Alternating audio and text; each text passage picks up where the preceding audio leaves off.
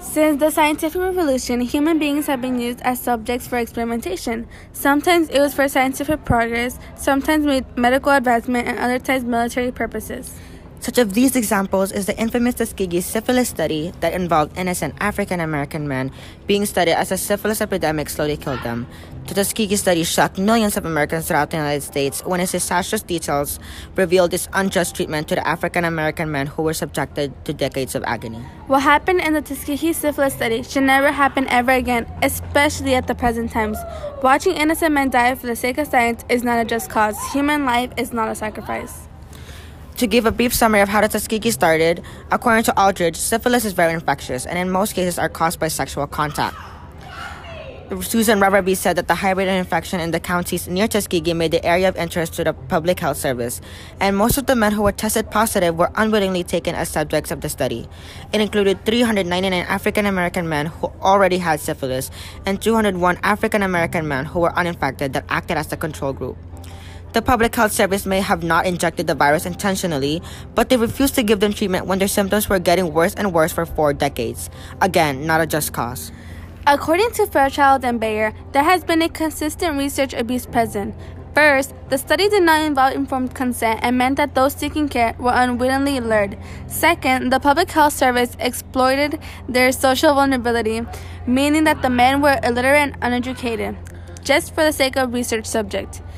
In an article called Survival of the 32 Syphilis Study, one of the survivors of the study, named Mr. Charlie Pollard, were told that they had bad blood, which was an informal term for syphilis at the time, but even he did not know.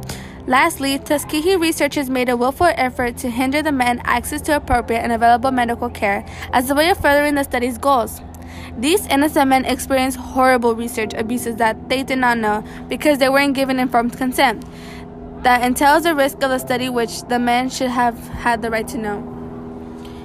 Also, according to an article by Fairchild and Bayer, when pen- they quote, when penicillin dramatically altered the treatment of syphilis in the 1940s, the Public Health Service withheld it, arguing that never again would they find such a group of untreated individuals, end quote.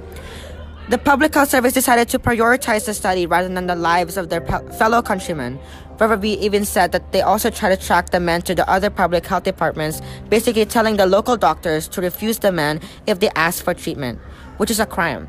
And the Public Health Service continuously lied to the men that they were receiving treatment through vitamins and aspirins, which did not remedy the men at all. According to the article Tuskegee Syphilis Study, after the horrific study was leaked to the press in 1972, the president at the time, Bill Clinton, immediately issued a public apology. Proceedings and hearings were held that discussed the long needed ethic regulation on human participants. The president apologized because they acknowledged the wrongdoings of the Tuskegee study and they knew that what the men suffered was horrible and came from a place of racial bias.